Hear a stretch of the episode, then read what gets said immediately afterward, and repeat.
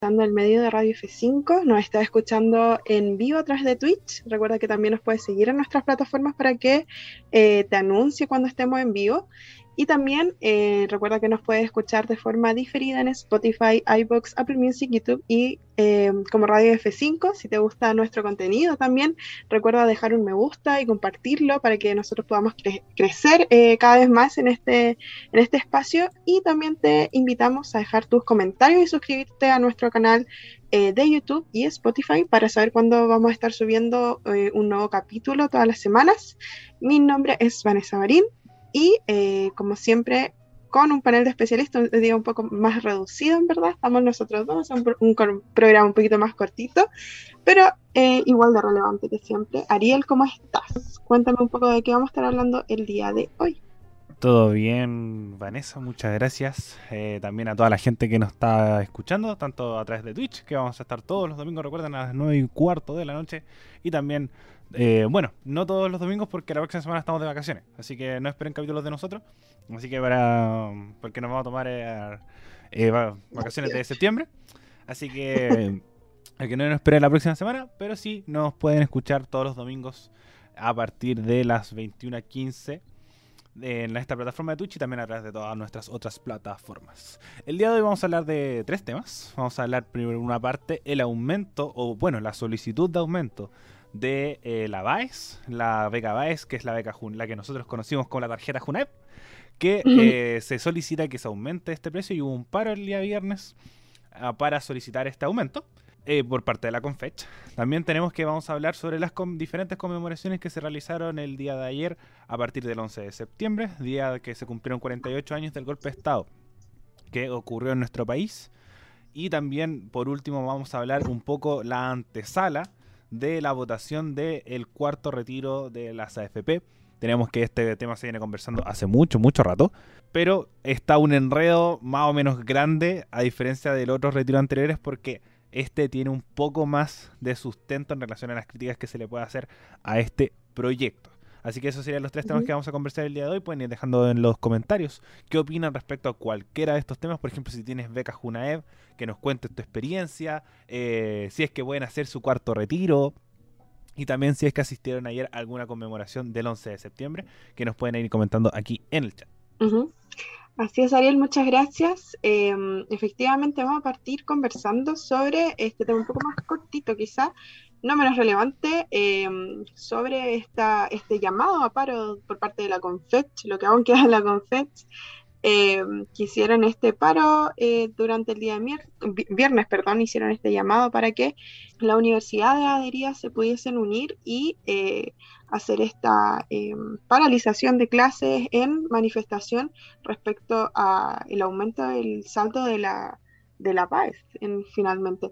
¿Qué pasa con esto? Resulta que desde hace nueve años no se ha aumentado el subsidio, digamos, que se entrega a los beneficiarios de em, esta beca, que consta, como bien algunos sabrán, de 32 mil pesos mensuales. Esos son aproximadamente 1.600 pesos diarios, contemplados para los días entre lunes y viernes, para poder eh, almorzar. En el fondo, la, los casinos de la universidad en este caso eh, entregan este, este beneficio con, 1600, con un almuerzo que sale alrededor de 1.600 pesos, em, dependiendo si uno le quiere agregar algo más, quién sabe.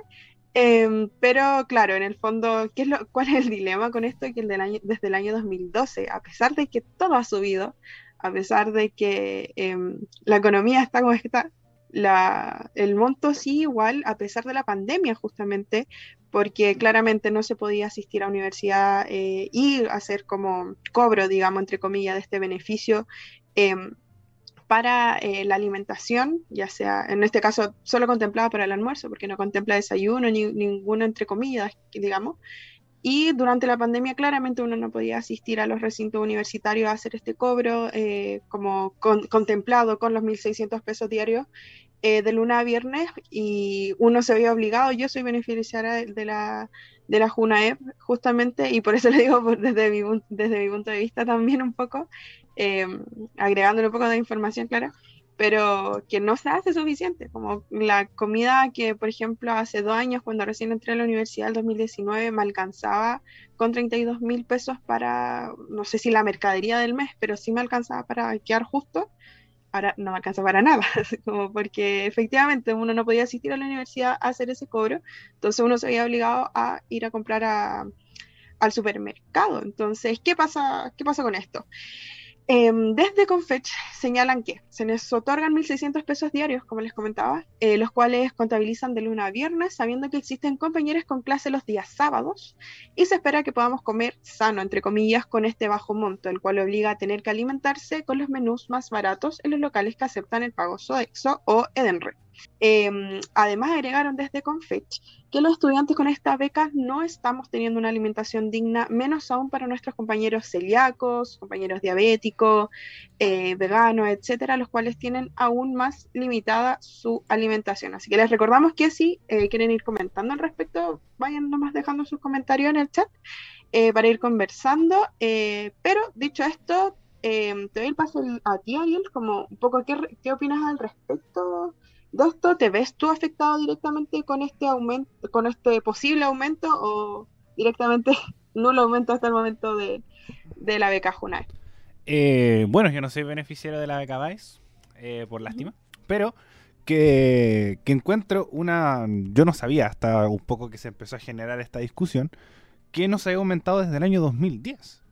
Tenemos que... 12. 12, gracias tenemos que esta situación yo la encuentro súper súper llamativa porque como poca gente quizás no sé entenderá la economía un poco no todos los precios son iguales cada año.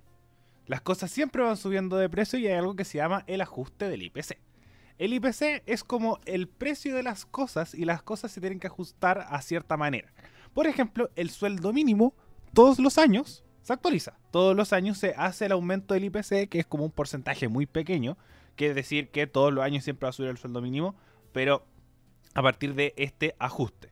Entonces tenemos que esta situación sucede en, todos los casos. Eh, los sueldos, en los presupuestos, en todo se hace el ajuste del IPC, porque todas las cosas los años siempre suben. Entonces, mil pesos de hace 10 años no son los mismos mil pesos que el día de hoy como todos recordaremos, con 100 pesos, me acuerdo cuando éramos chicos, compramos caleta de cosas. Ahora no nos alcanza para nada. Esto se llama economía, el IPC. Eh, de más lo expliqué súper mal. Pero el tema es que la es que las cosas siempre suben. Entonces, si tenemos esa premisa, ¿cómo no van a subir algo desde el año 2012? Es, lo encuentro igual como, como súper ilógico. Por un tema también económico y siento que debería siempre partirse por ahí. De decir, esta beca va además a ajustarse el precio a partir del el reajuste del IPC. Con una base en esta plata. Por ejemplo, veamos que son los 32 mil pesos que son... 32 mil pesos, ¿cierto? 32 mil pesos que se tienen ahí establecidos en la beca. Entonces yo creo que primero hacer el cambio por ahí. Y después a ir viendo también esto de la comida saludable, porque las mismas universidades, por ejemplo en nuestro caso, la universidad que vamos nosotros, ellos sí tienen este menú Junaev que se le paga, eh, se paga 1.600 pesos, pero muchas veces esa comida no cuesta 1.600 pesos. Entonces, mm, quizás las universidades se tienen que ver eh, un poco ajustar el tema de los presupuestos para que esto eh, cueste 1.600 y se quizás se tire a las cargas por otros precios o cosas por el estilo, o que a pesar de que tener Junaev, el precio sube. Entonces, creo que esto debería ajustarse eh, a partir de lo que es el IPC, pero eh, reponiendo todo lo de los años anteriores, porque con 1600, ¿cuánto criticamos a Lavín? Porque decía que cuatro personas comían por dos lucas. Entonces, dos personas no se almuerzan con 1600 pesos, menos universitarios. Entonces, también ahí se empieza a tener otra discusión que respecto al presupuesto que se le entrega a Junaev, porque es solo almuerzo. Entonces no hay entre comillas qué pasa, por ejemplo, que se hizo este, esta también esta ley, un poco del etiquetado de alimentos, que no se puede consumir alimentos eh, o no se puede pagar con Junaev ciertos alimentos con una cantidad de sello. Entonces como que tampoco te dejan pagar eso, pero no se compensa con otras cosas. Entonces yo encuentro que la BAE se tiene que actualizar en general. Tienen que sentarse a conversar, a actualizar esta, esta, um, la beca para decir cómo, oye, ¿cómo lo vamos a mejorar? De esta, de esta, de esta otra forma. Darle una discusión, una prioridad como sí ocurrió el año 2012, donde es donde se hizo el reajuste y que eh, acompañado de otras cosas. Esta beca sí es una de las más conocidas y también la más repartida. Entonces yo le pondría un poco de ojo. Otro tema también a discutir, que siento que es un poco el impacto mediático de la Confech, un poco como tú decías al principio, lo que queda de la Confech, y cada vez que hablamos de temas estudiantiles hay que pegarle para la Confech, porque el paro que tuvieron no generó ningún impacto, no generó nada, no hubo ningún movimiento, incluso las mismas facultades. El 10, eh, los, ¿dónde estaba el universitario? En el Inter, haciendo interazos, en vez de estar viendo el tema de la BAES. Entonces, la Confech no es algo que convoque, no es algo que mueva multitudes, no genera nada, nada, nada, nada de nada.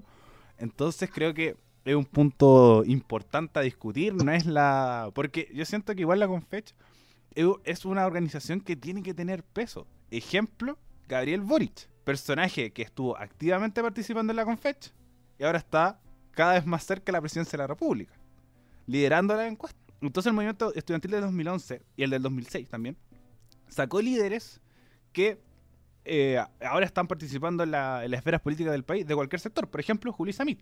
Juli Samit eh, fue líder de Pingüino del 2006 y ahora está en el gobierno de Piñera. Es ministro de Bienes Nacionales, la, memoria Entonces, también tenemos el otro, el otro ejemplo, que el 2011, que ahí tenemos muchos más. Miguel Crispi, Giorgio Jackson, Carol Cariola. Camila Vallejo, Gabriel Boric, eh, entre otros más. Así que creo que la Confech tiene que recuperar el rol que tuvo en algún momento. Porque mm. si el movimiento del 2011 marcó un antes y después en la política nacional. Eh, lo mismo el del 2006, los estudiantes siempre han sido organizaciones o movimientos que tienen que tener el peso que les corresponde. Ahora, un poco para el estallido social, la, un poco ahí la, la ACES agarró cierta importancia, pero los universitarios, cero. Entonces, como por ejemplo, si la Confech hubiera tenido un peso con el movimiento feminista del el año 2018, eh, tenemos que hubieran, hubieran tenido mucho más ganancias, hubiera tenido mucho más impacto mediático del que ya tuvo. Del que ya tuvo, porque ahí tienes una organización eh, central entre todas las universidades. Todas las universidades se movilizaron. La Universidad de Chile, la UMCE, la Diego Portales, la Católica, se tomaron en la Casa Central de la Universidad Católica. Entonces, como si hubiera habido un movimiento central, si hubiera tenido mucho más movimiento mediático. Entonces, las organizaciones para eso existen, para organizarse, para ver puntos diferentes. Tengamos mil y un críticas respecto a un montón de organizaciones, pero igual funcionan. Eh, la coordinadora 8M, la CUT, eh, la misma lista del pueblo que en algún momento fue esta organización o estos movimientos que organizaban actividades para el estallido social. Entonces siento que, cada vez que hay un paro con Fetch, eh, que además se le toma el peso, porque por ejemplo nuestra universidad, que es la Universidad de Portales, los únicos paros que se pueden tomar eh, o pueden suspender clases para realizar actividades son los paros con fecha. Los únicos. Y no se le toma el peso considerable respecto a esta situación. Así que primero, sentarse a conversar con la BAES, eh, sentarse a conversar los reajustes económicos, cómo se paga, cómo se financia, el presupuesto del Ministerio de Educación que se tienen que ir a, este fondo, cómo organizamos eh, Junaep, porque por ejemplo para, para esto de la pandemia, siento que, que, se realizaron estas actividades, fueron a dejar cosas, pero no, no, se, no se hizo con la premura para muchos lugares. Por ejemplo, las cosas de la, de la, de la Junaep, la gente no iba a buscarla a los colegios y ahí se perdían y hay gente que decía como hay imágenes que estaban repartiendo las cosas porque si no se iban a perder leche, fideo, eh, alimentos no perecibles, entre otros que, que hacen que eran los que entregaba la Junaed para que se entregara a las familias que iban a almorzar a niños que almorzaban en su colegio y por la pandemia no podían hacerlo. Así que también la Junaev es algo súper fundamental, pero una, una organización que no se está tomando en cuenta y se tiene que reformar con esto de cómo realizamos la entrega, el tema de las licitaciones de las comidas de la Junaev también ha sido un problema y ahora esto con los precios de la beca Junaev que no se realizan. Y si no tenemos una organización respecto a universitarios, esto no se va a mover. Si es que vieron que se realizó un paro y no poca gente se informó respecto al tema, es que algo estaban haciendo mal. Entonces, mm. ojo con la organización de la Confech, que hace mucho tiempo no tiene peso, y me acuerdo que ya de, la radio que empezamos, ya empezamos pegando para la Confech, pero... de uh, creo que fue el segundo programa. Eh, llegamos, y, mm. llegamos pegando para la Confech. Y no ha cambiado en nada. Entonces, eh, siento que eso se puede mejorar eh, respecto a muchos a muchos sentidos, pero si no hay una organización con quien sentarte a discutir, estamos lejos, estamos lejos de, de llegar a algo. Sí, totalmente. Comparto lo que dice Ariel. Yo creo que podríamos en algún momento sentarnos, darnos las de sociólogo, qué sé yo, eh, y hacer un análisis como más profundo, quizás un programa, qué sé yo, eh, en relación a qué pasa con los movimientos estudiantiles, qué pasa con Confech y qué pasa con este como desarticulación súper notoria de todas las organizaciones estudiantiles universitarias, no así del, de las secundarias, como bien decía Ariel, Em, que bien lo pudimos ver para el estallido, pero aún así pudimos, pudimos ver posterior al estallido un quiebre dentro de esas mesas de diálogo como entre secundarias eh, y también un agotamiento, como sumamente natural, pero, pero, pero preveíble también, creo yo. Pero sí, muy de acuerdo con que el rol de la Confech últimamente eh, ha sido súper eh, o más allá del rol, la incidencia de, de ha sido súper vaga, súper poco, em, ¿cómo se llama? Colaborativa, eh, no tiene, directamente Confech no tiene ningún peso en este momento y desde hace varios, harto tiempo también. Como bien decía Ariel, 2018, si eh, las compañeras de las tomas feministas hubiesen logrado tener ese apoyo más articulado con Confech, hubiesen logrado muchas más cosas de lo que ya lograron por sí mismas. Pero bueno, eh, volviendo directamente al tema de, la JUNAEB, ¿qué, contestan desde la JUNAEB, desde, este, desde esta institución em, pública? Eh, digamos que dicen, un segundo que lo tenía acá. Ah, entregaron su postura sobre el tema em, afirmando en Bio Bio Chile que los esfuerzos de las autoridades han estado en aumentar la cobertura de la beca en la alimentación para la educación superior por sobre el monto. Em, el organismo también apuntó que eh, se pasó de 285.508 estudiantes beneficiados en el 2012, como estaban haciendo la comparación de estos nueve años que no ha cambiado em, el monto del beneficio, eh, a alrededor de 605.000 estudiantes beneficiarios eh, para este año 2021. Es decir, 318.000 aproximadamente personas más que cuentan con la BAES. Eh, claro, efectivamente es un monto mucho mayor, considerando también que eh, haciendo como este cruce de información prácticamente, que quienes reciben la BAE son quienes eh, poseen, digamos, o tienen como registrado un menor ingreso, digamos, económico, y que considerando también que a partir de 2012 mucha más gente de menor ingreso, gracias a la gratuidad, entre otras cosas, ha podido hacer ingreso a la universidad, a la educación superior. Eh, entonces, claro, evidente eh, que subió la cantidad de, personas a las que ha ido beneficiaria, pero no ha aumentado el presupuesto que se ha destinado desde el Ministerio de Educación al, al a JUNAEP directamente. Eh, y eso es lo que está afectando, como les dije recién, según ellos están viendo qué pueden hacer. También agregaban que tienen que sentarse a ver prioridades, porque recordemos que no solo se encargan desde JUNAEP de, mm, eh, de hacer este pago eh, a, estas tarjetas para cobrar el alimento, sino que también Junap se encarga de eh, becas, se encarga de útiles escolares para los chicos que van en enseñanza básica y, y mm, secundaria, eh, auxiliar escolar, entre otras cosas, como más allá de la comida directamente, que también es muy probable, no, no sé si hay un análisis por parte de, los secundarios hacia esta temática con Junaep, pero yo desde que voy en el colegio recuerdo que una, una institución súper igual, eh, no sé si es o sea, sí, directamente desprestigiada. No sé, Ariel, si se tocó comer comida en la Junaep directamente. Es súper mala. Me acuerdo de unas galletas que eran súper duras, súper, súper duras. Los galletones. Sí, los galletones. Me acuerdo que nosotros los usábamos para agarrarnos, así como tirarnos en, la, en clase. ni siquiera como. Y estaban, por ejemplo, en la secretaría. Mi colegio igual era chico. Entonces lo dejaban en la secretaría porque nadie la repartía. Entonces se quedan como ahí, nadie se las comía y se perdían, porque eran súper, súper malos. Y como que nosotros mismos llegábamos, y era como, hoy por primera vez, están regalando galletones como en con la secretaría y le empezamos a comer y eran súper malos, súper malos, súper duros. Y lo otro es la leche, que también es re mala, re, re mala. Sí, sí, totalmente. El presupuesto y la... Eso también estuvo hace un tiempo, no sé, no estoy seguro si lo vez, pero el menú Junaep también ha estado mucho en discusión en los colegios, eh, y en los colegios directamente, porque la universidad pasan el dinero, por suerte. Eh, y las tías del casino ahí siempre se la arreglan y sacan algo rico. Pero eh, no así los pobres compañeros de secundarias, que también nos tocó, a mí también me tocó vivir eso de, em, claro, estas comidas que, que no son con los mejores recursos, como que la palta era agua con colorante verde. Tengo muy esos recuerdos. Perdón, recuerdos de Vietnam.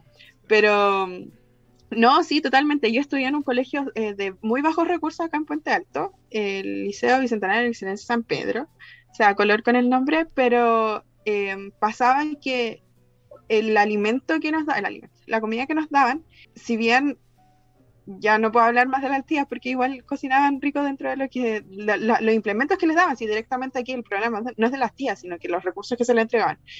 Pero aún así yo recuerdo que esos galletones nos peleábamos esos galletones porque no teníamos más que comer. En el fondo, apuntando a que era un, colegio de bajos recursos, la comida que nosotros recibíamos era únicamente la que nos daban para todo el día, jornada completa, desde las 8 hasta las 5 de la tarde, un almuerzo Junaep, que por cierto no nos podíamos repetir, porque no, nos retaban si nos repetíamos la comida. Eh, y al desayuno, pucha, medio pan con un yogur o, algo como en un potecito que no recuerdo cómo se llamaban. Pero claro, hasta los, los galletones nos tocaba pelearnos y dudo que hayamos sido el peor colegio que de, menos recursos que hay eh, en Chile en todo caso.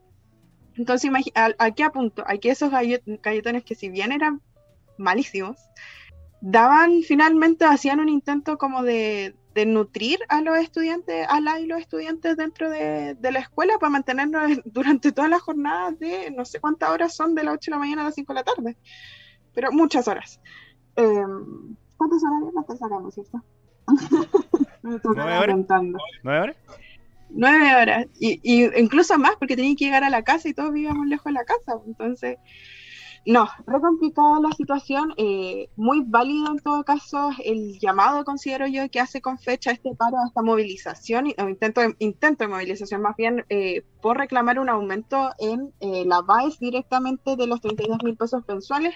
Sin embargo, yo creo que hay que extenderlo, abrir directamente la discusión a una mejor, digamos, política pública direccionada hacia la alimentación de la y los jóvenes estudiantes desde kinder, desde el jardín, hasta eh, que sale de, ser estudiante, de que termina la, educación. Eh, no solo en este punto, pero claro, ahí está también el, reparo que hacíamos con Ariel respecto a cuál es el peso real que está teniendo la Confech para llamar a paro, como cuál, cuál es la incidencia real en que Confech llame o no a paro, en que Confech diga no entren a clase o X cosa. Ariel, ¿algo más que comentar respecto a TVO? Sí. Eh, un comentario que nos deja Josema4717. Una duda. Eh, no sé si eh, ya lo mencionaron, pero ¿quién decía el reajuste de la BAES? ¿El Ejecutivo unilateralmente o se necesita alguna aprobación extra? En teoría, las dos. Eh, tenemos que, como lo hemos conversado anteriormente en otros programas, los presupuestos no se cambian de la noche a la mañana. No podemos decir, hay que reajustar este presupuesto, por ejemplo, el presupuesto de educación, que es el que está encargado, el del Ministerio de Educación, para aumentar la beca BAES.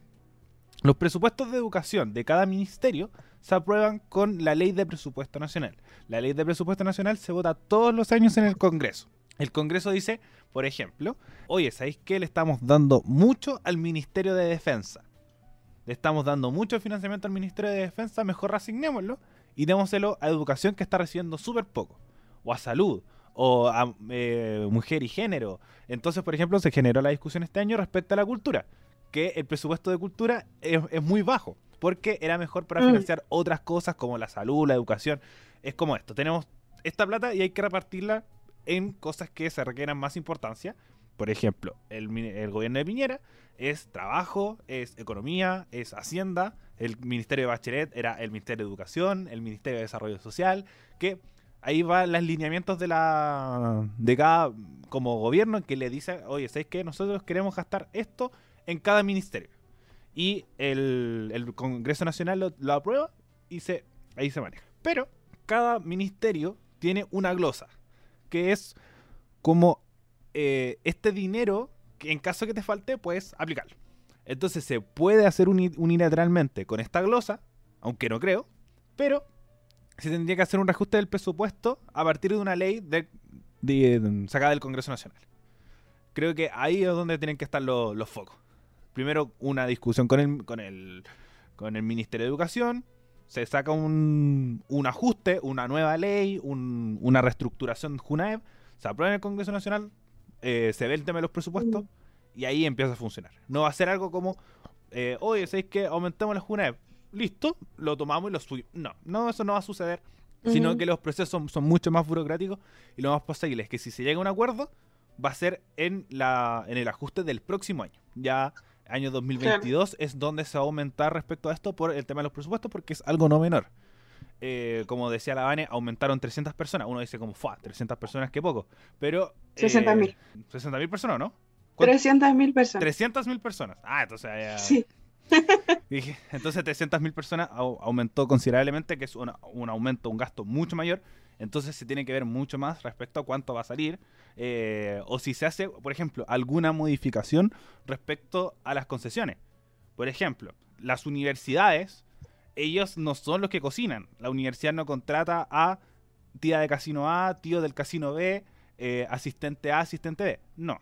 Lo que hace la universidad es, contratar una empresa eh, de, de, alimentación y ellos se colocan ahí eh, respecto a una licitación que, dicen como, oye, sé que este es el que más me conviene respecto a las ganancias, respecto a los costos, etcétera, etcétera. Y ellos son los que entregan alimentación y ellos hacen acuerdos con el gobierno para eh, hacer estos menús jurados. Entonces, como también puede ser un cambio desde ese punto de vista que, por ejemplo, no se tenga que pagar un desayuno o eh, que el gobierno financie respecto a esto de las universidades o ponga una parte y no se tenga que pagar el almuerzo o que se haga un copago respecto al almuerzo y que tenga que mantenerse el precio de 1.600 pesos. Y ahí mm. el, el, menú te dice como, oye, ¿sabéis que te entregamos esta opción? Pero ahí estás en tu libertad de decir, oye, ¿sabéis que no voy a almorzar un día y mañana me compro, no sé, eh, un sándwich al frente que cuesta 3.200? ahí uno también va con lo. Con, que es lo que te, también te entrega la Junaev, que es una, una cierta libertad respecto a cómo la gastas. Así que se pueden hacer muchas modificaciones, pero no hacer de la noche a mañana, sino con reajustes de presupuesto y va primero encargado el Ministerio de Educación, igual con un trabajo legislativo que se tiene que desarrollar. Sí, lo que a mí me llama la atención y como que va directamente de la mano con lo que estamos hablando de la CONFECH y el poco, la poca incidencia es finalmente em, claro, se puede hacer este llamado a movilización. Entiendo también que mantienes las asambleas todos los meses dentro de Confetch con las universidades adscritas. Eh, sin embargo, ¿cómo, me, genera curiosidad nomás, ¿cómo van a hacer este planteamiento eh, presupuestario? Como de plantear, ¿saben qué? Este es el análisis que nosotros hicimos con tal y tal universidad cuando la participación además universitaria es súper baja.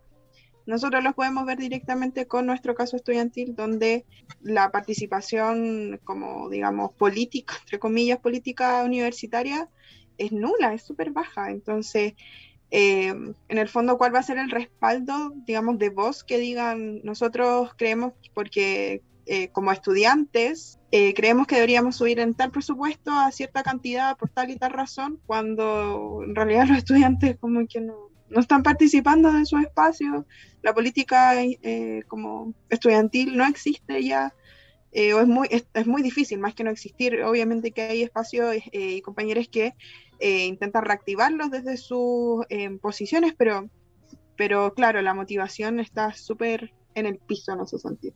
Pero bueno, ¿habría algo más que agregar respecto a este tema? Nada más que agregar. Perfecto. Pasamos al siguiente tema de em, bueno, un tema un poco más delicado, no sé qué tanto lo vamos a, tocar, pero ahí vamos a ir conversando de acuerdo a lo que eh, ustedes también quieren ir comentando en el chat. nuevamente los invitamos a todos y a todas que puedan ir comentando em, lo que quieran, para seguir la, la conversación. Pero claro, eh, como el Ariel les comentaba en un principio, se lo adelantaba, vamos a conversar ahora sobre eh, la conmemoración de los 48, del aniversario número 48 del golpe de Estado, que en el 73 derrocó al gobierno militar, gobierno militar, al gobierno de Allende, perder, y dio paso a un régimen sangriento cívico-militar eh, de, de, Pinochet. Al respecto, uh, pasaron varias cosas. Voy a destacar el lado positivo primero, eh, el día de ayer, 11 de septiembre, eh, a las afueras del Estado Nacional se hizo un velatón donde estaba la...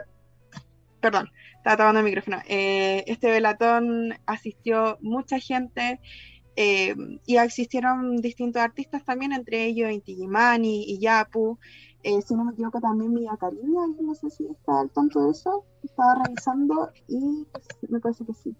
Asistió también la señora Lisa Loncón como parte de, eh, de, esta, de este velatón, de, este, de esta conmemoración, dio sus palabras eh, y dentro de lo que mencionó ella decía que la memoria sea la base de la refundación de Chile. Como, no sé, a mí me gustó mucho esa, esa palabra, esa frase, perdón, que rescataron de, em, de este velatón. Em, pero y bueno, partamos por, eso, por esa parte buena, digamos, de este, de este evento, entre comillas.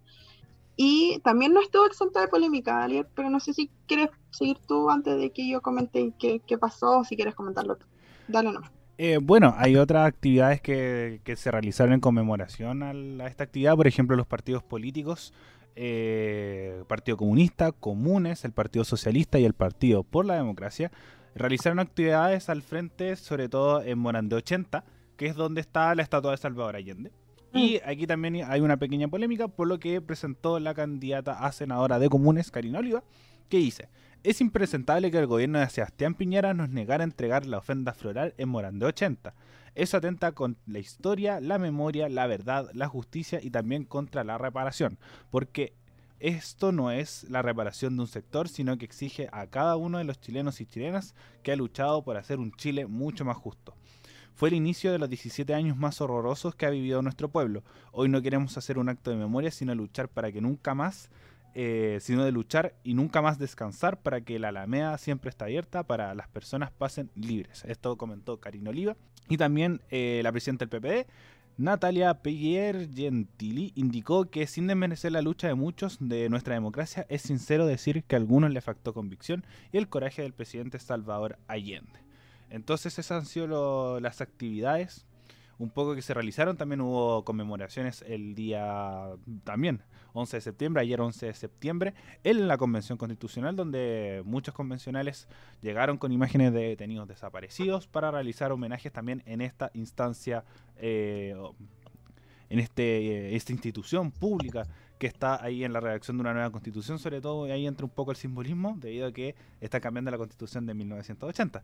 Entonces ahí fue el tema que más se puso en discusión o en los discursos que entregaron los diferentes convencionales constituyentes, que respecto a este cambio constitucional que estamos viviendo de la constitución que fue implantada en dictadura que ahora estamos cambiando. Entonces también ese momento fueron bastante bellos en la Convención Constitucional eh, para conmemorar el 11 de septiembre.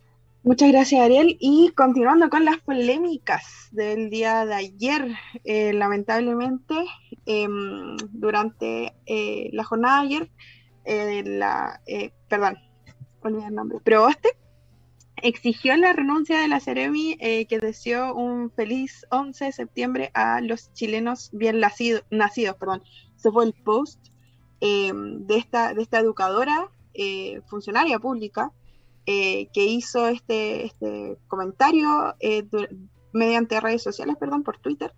Y al respecto, Yana Preoste exigió la renuncia de esta Ceremi eh, con, con, toda razón, lo encuentro yo, en verdad. Mm, mm, perdón por agregar la, la, opinión, pero es una situación totalmente lamentable respecto como al independiente de la conmemoración del día, como en cualquier fecha, digamos. Eso por mi parte, Ariel, no sé si quiere agregar algo más. Eh, sí, lo que sucedió en la red, que también es un punto súper importante, que es algo también polémico que sucedió este fin de semana, debido a que la, eh, red eh, publicó el documental, bueno, transmitió el documental La batalla de Chile de Guzmán, que el... que es un poco habla el documental respecto al, 11 de septiembre con un, con un cineasta que fue exiliado durante la dictadura que es un documental muy, muy bonito, que no se transmitía mucho por el alto contenido político que este presentaba.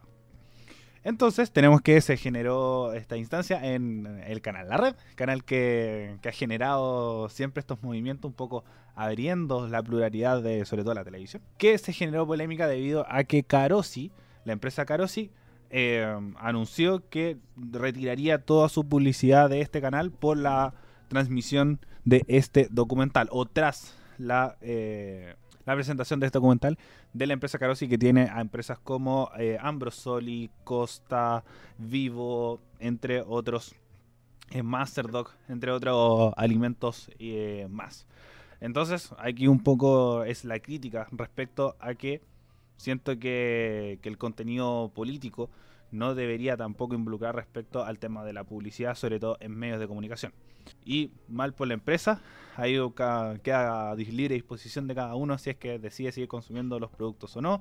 Lo mismo pasó con Papa Jones. ¿Con Papa Jones fue? No, Papa Jones fue el que financia la campaña de José Antonio Cast. Ah. Eh, no recuerdo la empresa que lo hizo, que fue con CNN, que para traer el estallido social también decidió no seguir transmitiendo su publicidad. Pero no recuerdo el nombre de la empresa, lo, buscaré y lo diré a lo largo del programa.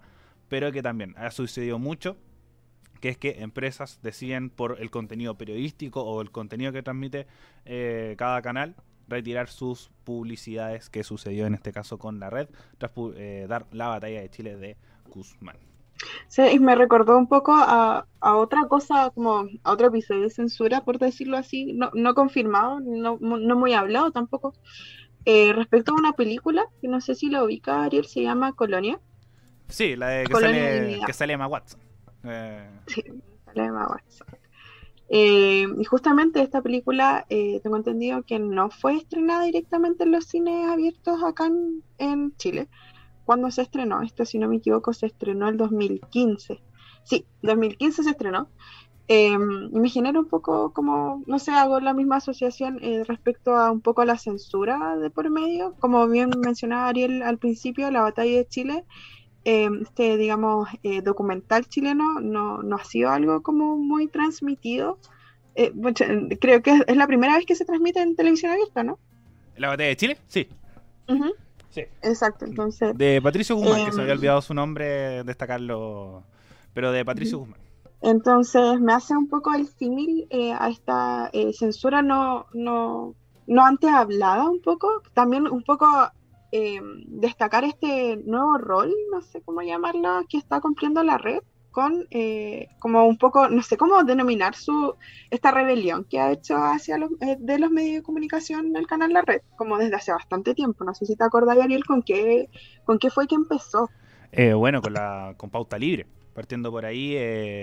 con, Eduardo Fuentes, ¿no? Eduardo Fuentes, Mentiras Verdaderas, con Alejandra Matus, con Ana González, con Milna Schindler, que estas periodistas un poco que eran eh, más marcadas recto al, sector de la izquierda. Eh, incluso hubo una entrevista al comandante Ramiro que también generó polémica. Mm. Entonces, como también con Víctor Gutiérrez, que es el director del canal, con su llegada a esta estación de televisión se cambió esta, esta línea un poco más abierta respecto a temas, tanto como, como que obviamente son mucho más cercanos y, y como marcados con la izquierda, pero que se abre una pluralidad mucho más marcada en relación a otros canales. Entonces no se refleja mucho en los ratings, pero sí se dobló un poco de pasar de 2 a 4 puntos de rating, pero está lejos de eh, cerca de los casi 10, 15 puntos que marca Televisión, Mega, Canal 13, etcétera, etcétera. ¿Hacen esos puntos esos canales? Eh, sí, sorprendente, sorprendente. Es que bueno, antes eran 20, 25. Eh, entonces, como, como si están en 10, pero ya a la baja, mm. como siempre. Pero sí, eso quería comentar, como el símil un poco con eh, esta situación más o menos como de censura, como de contenido, em, audiovisual, en realidad más, más allá de audiovisual, eh, cultura, cultura chilena que se ha negado en cierta manera eh, por el contenido político que tiene y en este sentido llevándolo directamente a lo que pasó para eh, este aniversario del 48, 48 aniversario del golpe em, donde sucedió todo esto que estuvimos hablando, pues está por, por distintos lados estuvo abatido por la controversia. Pero bueno, en realidad, eh, eso comentar respecto a este tema, no queríamos ahondar mucho, también como por respeto al, a la conmemoración del día y no mal utilizar como este aniversario eh, como una situación muy dolorosa para mucha gente, entonces queríamos comentar simplemente eh, sucesos que acontecieron a raíz del 11 de septiembre, pero em, eso en realidad. Yo no sé si quieres comentar algo más. Sí, eh, tengo aquí lo de un poco lo que había comentado. No hay nombres de empresas, pero el empresario Juan Sutil, que es el presidente de la CPC, dijo que eh, retiró publicidad de CNN Chile por ser absolutamente parcial. No han actuado a la altura de periodismo correcto. Eh, esto lo dice Agricultura y también complementa el observatorio Fucatel que dice Juan, Juan Sutil, que en bajo el avisaje de sus empresas daban espacios de CN Chile, acusándolo de sesgados e izquierdistas a favor de las acciones de grupos violentos. Una campaña que alcanzó resonancia y que lo, tiene como favorito para ser electo como nuevo presidente de la Confederación de Producción y Comercio, cosa que sucedió. Y además leer el comentario también de Josemo4717, que dice que TN compró los derechos de este documental hace varios años para no transmitirlo. Eh, Televisión Nacional de Chile. Eh, hay que hay que destacarlo, Canal Nacional. Qué duro. Bueno, si no tienes algo más que agregar, Ariel. Nada más que agregar respecto a esto. Al siguiente tema, excelente, donde te voy a pedir por favor que nos actualices qué es lo que está pasando realmente con el cuarto retiro. La última información que manejo hasta el momento, hace unas, durante nueve horas, durante el día, digamos, el día de ayer, fue que eh, Jackson, respecto al cuarto retiro de los fondos de pensiones, eh, dio su opinión y, menciona él que sería una mala noticia que pasara, eh, que pasara, perdón, sí las indicaciones que estamos trabajando. Pero ¿cuáles son estas indicaciones? ¿En qué está hasta el momento el cuarto retiro? Ha sido un tema que no hemos querido tocar hace varios programas porque ha sido un poco repetitivo, pero em, yo creo que ya es momento de volver a tocarlo para tener una especie de actualización de lo que está pasando, porque pucha que han pasado cosas. Así que dale nomás, Ariel, con tu tema. Sí, se ha discutido harto este, este cuarto retiro, ya se viene desde, obviamente, Pamela Giles cuando salió el tercero, va, vamos con el cuarto, que, y así quinto, sexto, séptimo y ahí para adelante. Entonces, por, por lo menos lo que eh, esto se viene discutiendo del tercero, algo así de marzo de este año, pero eh, se está llegando ya a puntos finales respecto a este cuarto que se va a discutir el 22 de septiembre en sala, que es donde están los 155 diputados y los 50 senadores, dependiendo de la sala que esté. Entonces ya estamos cercanos a un poco el concretar este, este hecho. Entonces han ocurrido muchas cosas. Primero está el Frente Amplio, que un poco siempre ha sido reticente respecto al a los retiros por el hecho que siguen siendo las pensiones de las personas. Entonces, desde la visión desde el Frente Amplio, esto debería hacerse cargo el Estado. Y por ahora el Estado ha cumplido, porque está el IFE universal, que se amplió hasta diciembre. Entonces, eso es un poco... No, ¿Noviembre, estoy segura? O sea, el último que se paga, el de noviembre, pero se paga en diciembre. Se paga en diciembre. A principios de diciembre. Ahí está. Entonces, ¿cómo se paga a principios de diciembre? Y un poco con la reducción que viene pagándose desde inicios de la pandemia obviamente eh, con, con, sectores distintos. Y este ampliado está desde julio de este año y se va a terminar pagar en diciembre con una reducción ahora en, a principios de octubre y principios, principios de octubre, principios de noviembre y principios de diciembre hasta que se termine de pagar. Entonces, con eso un poco era el acuerdo que se había establecido de que el cuarto retiro no iba por también un aspecto que vamos a explicar más adelante de que, que es el aspecto económico que se habla ¿Qué, tiene de malo el cuarto retiro? Entonces, tenemos que una de las indicaciones del Frente Amplio es que se pague impuesto.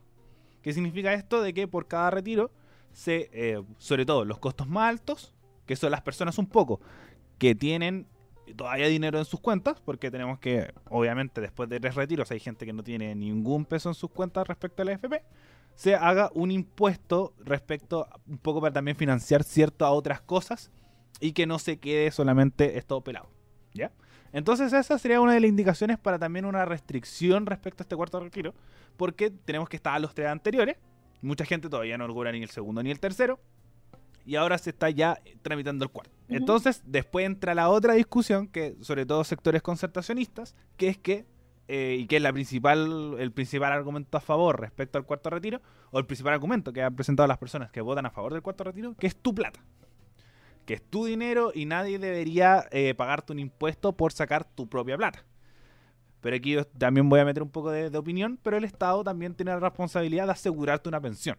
Entonces, si bien es tu dinero, pero el Estado es el que tiene que un poco eh, asegurarte que tú vas a jubilar y vas a jubilar de una buena forma. El sistema FP no lo cumple, efectivamente. Pero por lo menos tiene que hacerse la labor de eh, tener esta restricción. Entonces, eh, no se debería comprar ningún impuesto y esa es la discusión que se va a generar en el Congreso Nacional. Entonces tenemos un poco, ese es el lado a favor. Este cuarto retiro, como siempre, se tiene que tener votos de la derecha por el tema de los quórums. La, supuestamente la oposición ya tiene 18 votos. No se saben nombres, pero eh, todavía se está un poco negociando el tema de los votos, si es que conviene, no conviene. Está el tema económico. ¿Qué pasa? Que eh, voy a intentarlo lo más sencillo posible. Hasta a mí me cuesta entenderlo. Tenemos que, eh, si hay mucha plata, por ejemplo, tenemos teles. Eh, si hay una gente que desea comprar una tele y cada mes se venden 10 teles y la tienda tiene 50 teles.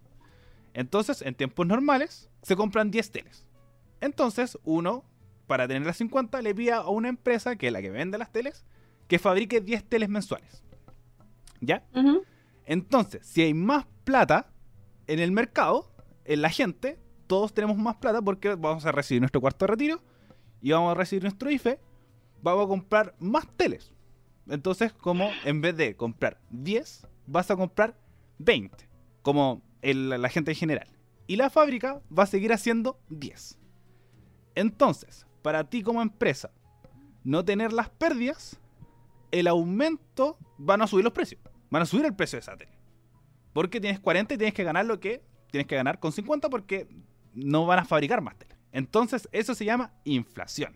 Entonces, al haber más plata, suben los precios porque compran más cosas de las que hay.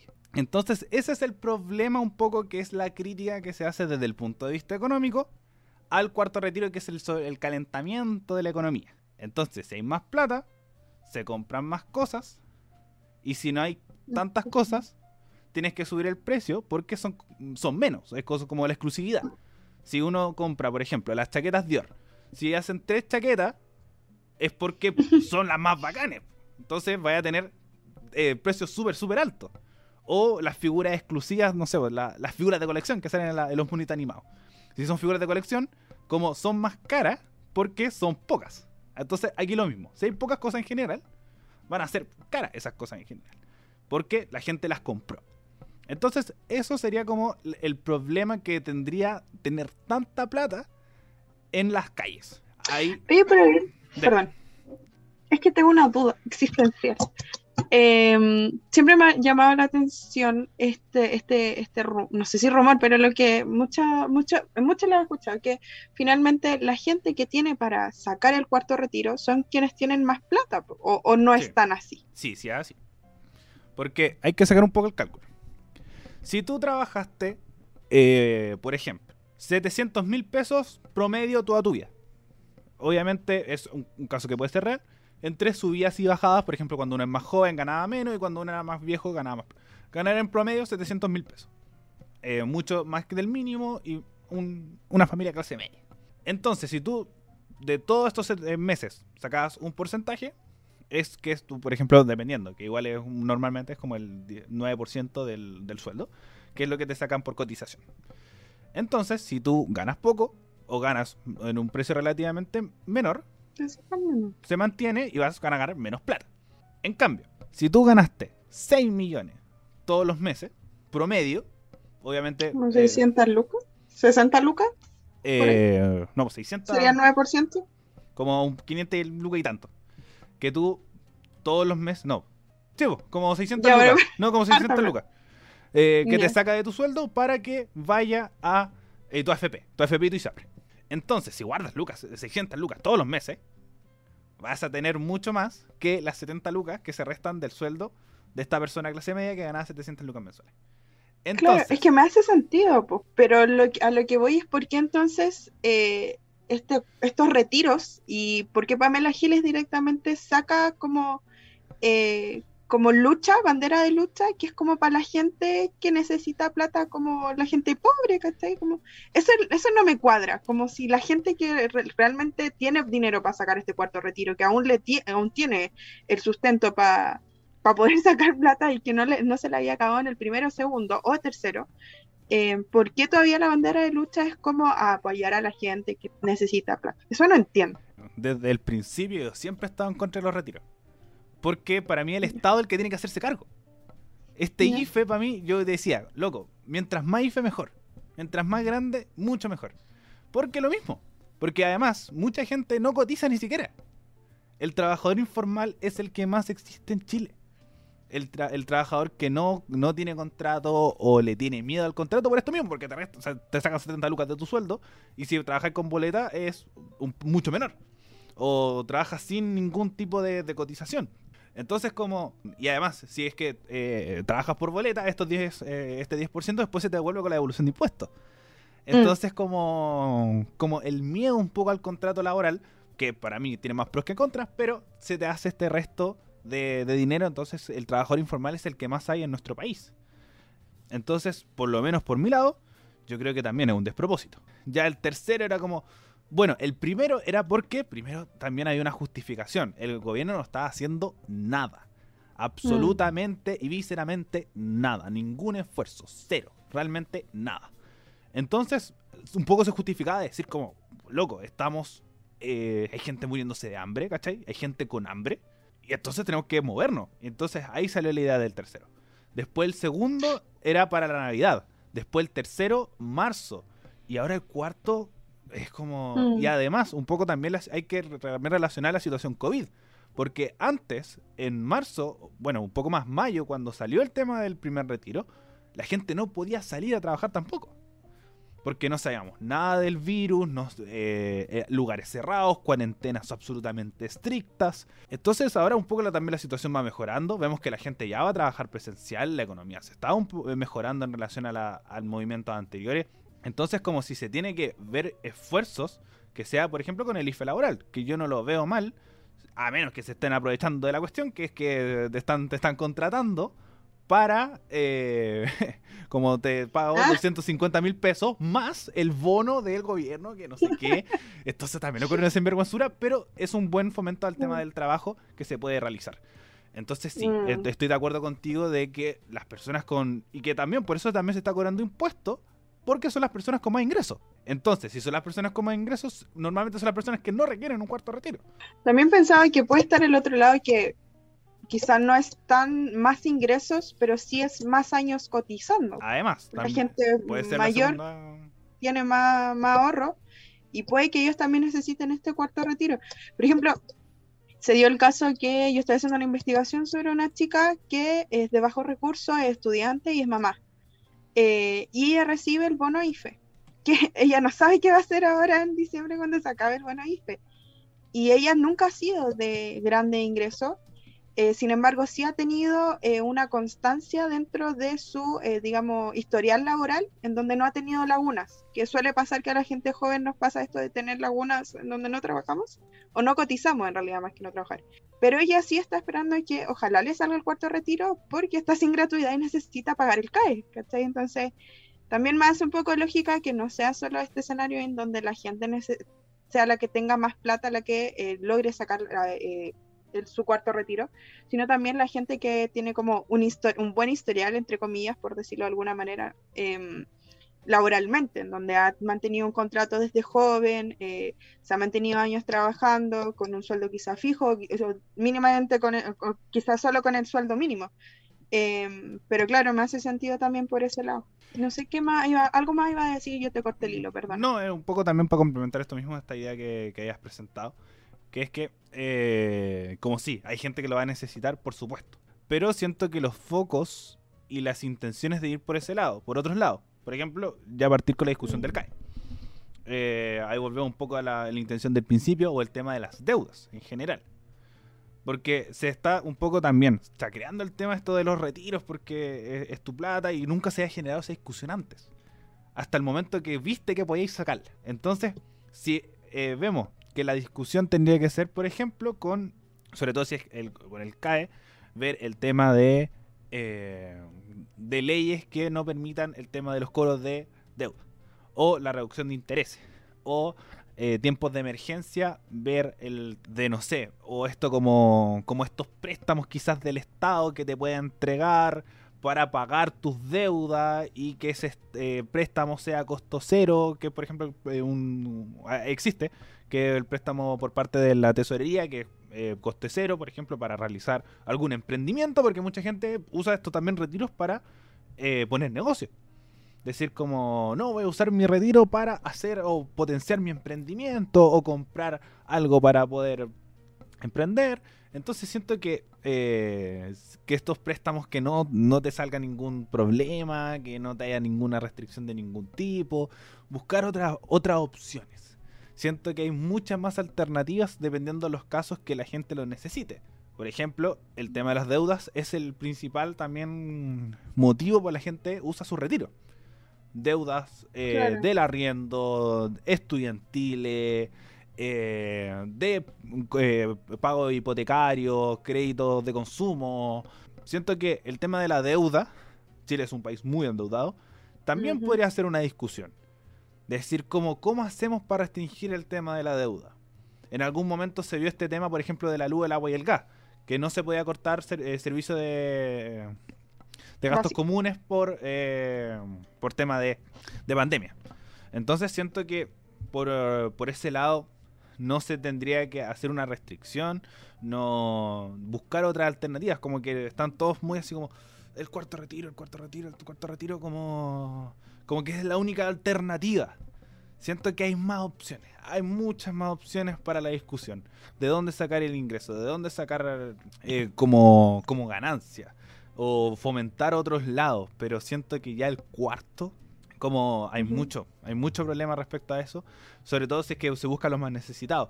Siento que los necesitados buscan, tienen, necesitan otras alternativas, más que el cuarto retiro, porque hay un porcentaje muy alto que ya no tiene ingreso en, su, en sus cuentas o no cotiza y que ha estado fuera desde el principio. Entonces, o se potencia el IFE, siento que, que puede ser una alternativa, potenciar el IFE, hacerlo más largo, buscar otras formas de ingresos, de redistribución del ingreso. Estos son los presupuestos que hablamos antes que si va a durar hasta diciembre, hay que ver que, por ejemplo, se va, cómo se va a ver la, um, ley de presupuesto. Porque la ley de presupuesto estuvo dentro de la discusión el IFE. De decir, como loco, de aquí podemos sacar.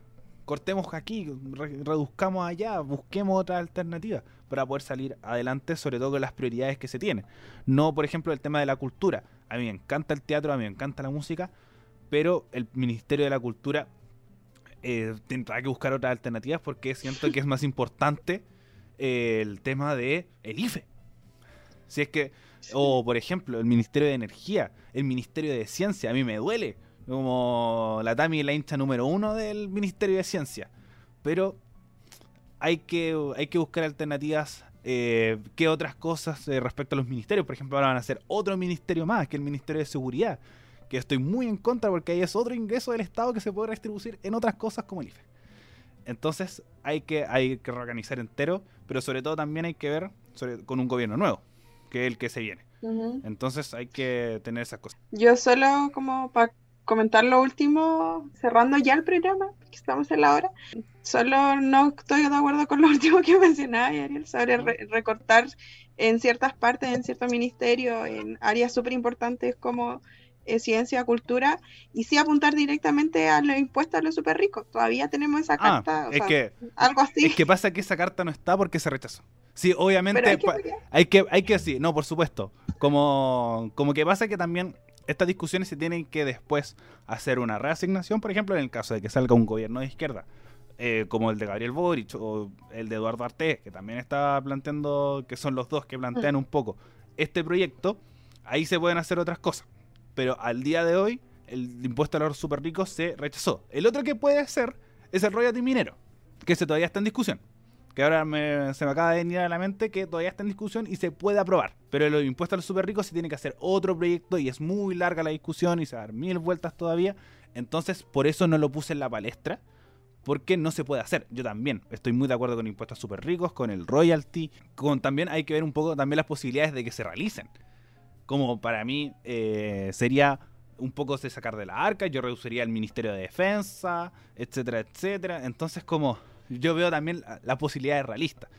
De, dentro, de, dentro de mi mente también, como yo feliz que, se haya, que se haga esto, la reducción, por ejemplo, de, de los sueldos parlamentarios, también se puede sacar dinero desde ahí, pero eso no va a suceder. Así que por lo menos entregué la opción realista. Gracias por también la corrección, porque son las cosas que pueden pasar.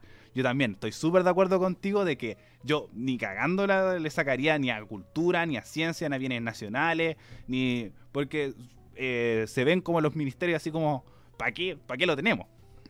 Sino que eh, son los que primero sacan, la, sacan los presupuestos. Entonces, mm. a eso un poco apuntaba pero sí, de Ministerio de Defensa, del, eh, del agregado de las Fuerzas Armadas, del presupuesto de carabinero. Se, se pueden sacar de muchos lados.